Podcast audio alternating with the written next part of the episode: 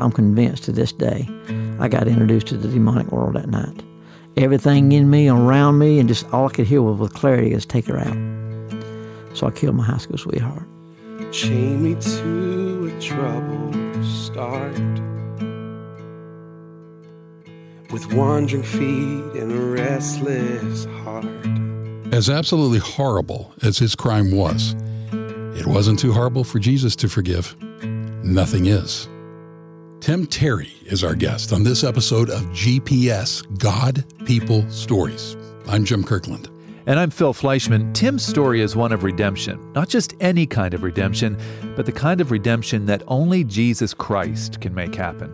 GPS. God People Stories.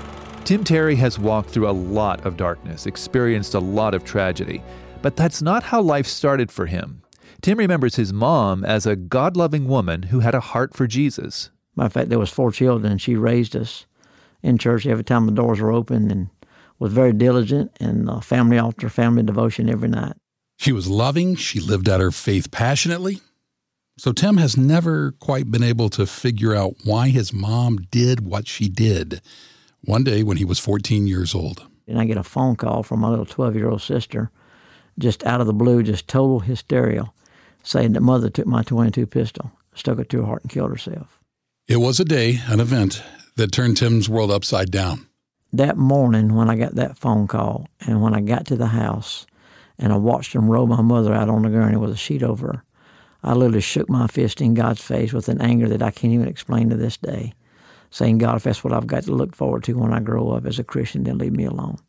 Tim wasn't just angry, he was hurting the pain and the hurt was so unsurmountable that I didn't know what else to do but to try to go on a pursuit to find something to numb the pain. Now, mother's suicide note uh, had pleaded with dad on the last line of her suicide note for dad to please keep us four children in a Christian school she had just enrolled us in. So I knew dad was going to do everything in his power. But from 14 to 17, my life was just, I mean, I was just one rebellious, angry dude uh, that at 17, the pastor of the school sit me down and expelled me. Uh, I was causing so much chaos in the Christian school. I'm bringing marijuana to school. I'm bringing Jack Daniels. I'm just all these crazy things that totally went contrary to the faith. And he kicked me out.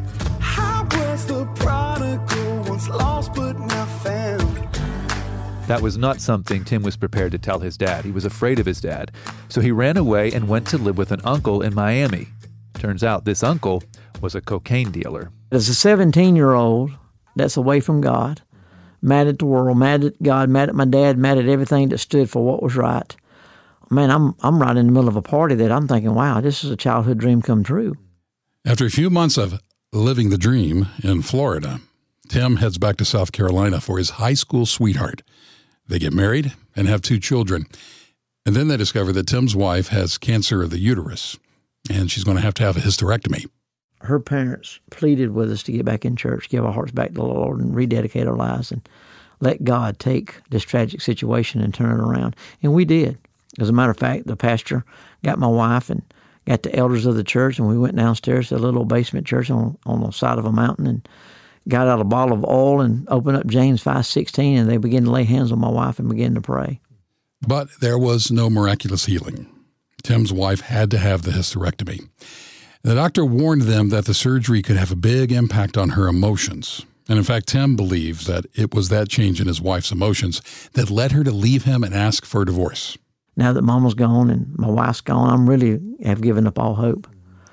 As a matter of fact, for the next seven months, my whole life, I mean, I'm already smoking dope. I'm already drinking liquor. I'm already, it's a quarter Jack Daniels a day, and I'm already trying to numb the pain.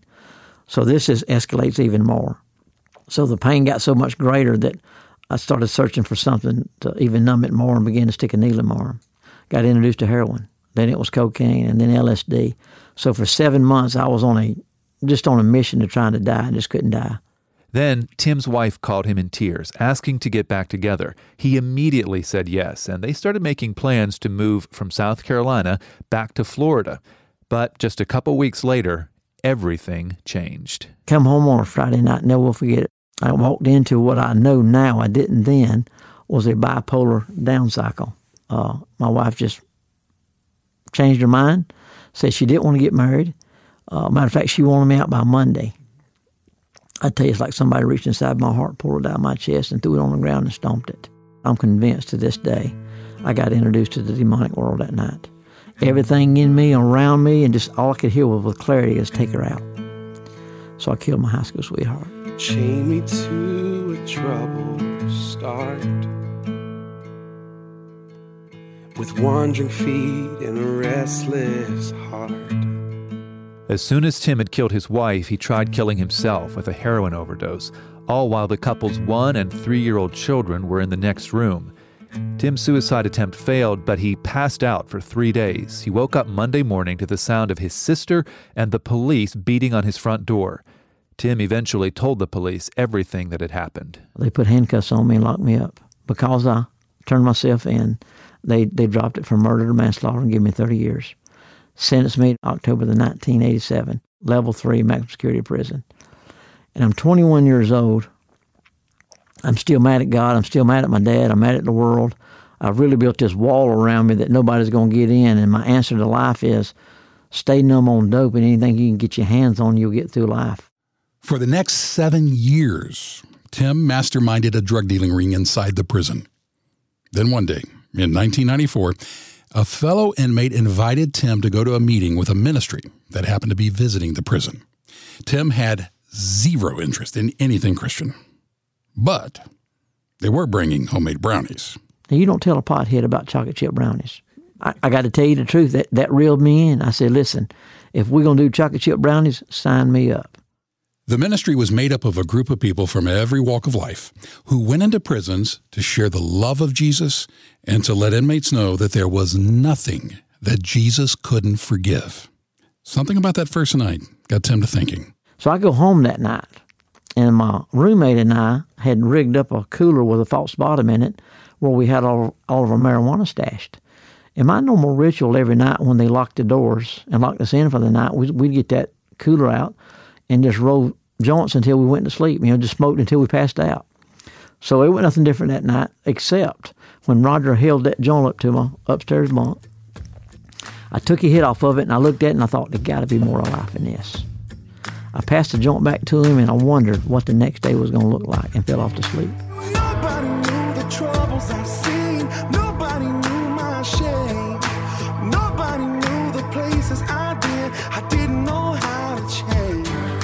That next day was going to look like no other day in Tim's life. He went back to the ministry meeting, and the first person to speak was an ex con named Paul, who'd been involved with several murders. He talked about the way Jesus had transformed his life. Tim ran up to Paul afterwards and asked him if he really thought Jesus could transform him the same way. He said, Tim, there's only one way to find out if God could do for me what he's done for you. For the first time in your life, you just need to get serious. Now, he didn't leave me no prayer. He didn't say, repeat after me. He just said, you just need to get serious. Well, I knew enough about Bible and God and church that I needed to hit my knees. And I began to talk to God like I'm talking to you now, and I'm just saying, God, I just know that I'm sick and tired of being sick and tired. And I don't even understand mother suicide, God, and I really don't know what's happened in my life for the last 29 years. But I just know, God, if you really have a son named Jesus, and he can bring me peace. God, I don't even care if I get out of prison. I just want to know, God, can you forgive me? Because I'm sorry for what I've done. And feel about that time there was a ton of weight come off off my shoulders. And there was a puddle of snot and tears on that floor. And by the time I got up off my hands and knees, there was a peace that flooded my soul that I knew I had an encounter with the risen Savior.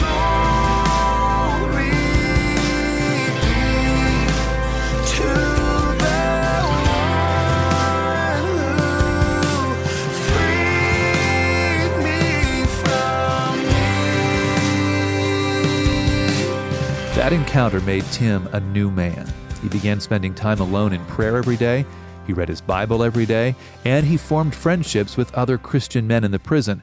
He also broke off his dealings with other drug dealers and users. Pretty soon, Tim had become a prison yard evangelist, pastor, and Bible teacher. And with that, he became burdened by the number of men he saw being released and then ending up right back in prison a short time later. It began clear to me as, as I began to interview and ask them questions that all of them would come back with the same responses why they were coming back. Number one, I ain't got no place to live. Number two, can't get no job. Nobody hires an ex-offender. And number three, there's no local church or support team that'll help me push through challenges when I get out on the street. God used those three answers to show Tim how he could begin to help ex cons once he got out of prison himself. That happened in 2002 when he was granted parole. He went on to eventually start two ministries in South Carolina Jumpstart and Fresh Start. They partner with local businesses and churches to provide people with jobs, housing, and spiritual accountability beginning the day they leave prison. We've had a little over 4,000 men and women go through the program.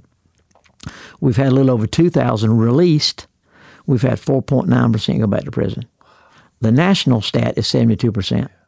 The programs begin two years before an inmate's release date. They go through a 40 week study to learn the importance of submitting to authority, taking responsibility, and having accountability.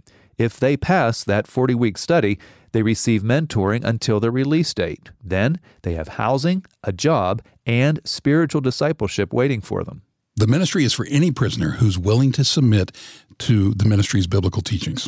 Because as Tim says, God's grace can go to the gutter most. I don't care what it is. There, there is nothing. The human mind or the human being cannot do anything that will supersede grace.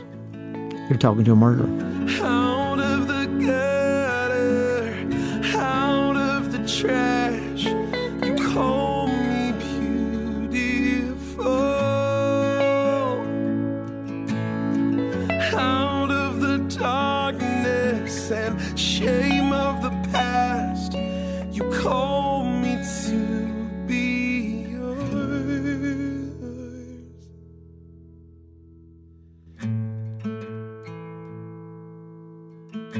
What have you done? Whatever it is, it is nothing that God isn't willing to forgive if you're willing to ask Him. He wants to transform your life the very way He has transformed Tim's life. We can tell you more about that. It's at our website. Go to billygrahamradio.org. When you're there, you're going to see Grow Your Faith. Click on that. That's billygrahamradio.org. Amazing grace. There's still more to Tim's story of redemption. You'll hear what it is in just a minute. You're listening to GPS God, People, Stories, a podcast production of the Billy Graham Evangelistic Association. You say, Well, I'm not a prisoner, aren't you? Billy Graham. The Bible indicates you are a prisoner. There are thousands of you sitting in this great stadium this evening that are prisoners. You're prisoners of pride. You're prisoners of jealousy. You're in bondage to immorality. You're in bondage to some narcotic. You're a prisoner of your fears and frustrations and a thousand and one psychological problems. You're a prisoner and you long to be free. I tell you tonight, ye shall know the truth, and the truth that is in Christ shall make you free. First, you can be free from the penalty of sin. And then the second thing, he will free us from the power of sin. The moment you receive Christ as your Savior and Lord, the Bible teaches the Holy Spirit comes in and transforms and changes your life. That can happen to you right now. You shall know the truth, and the truth shall set you free.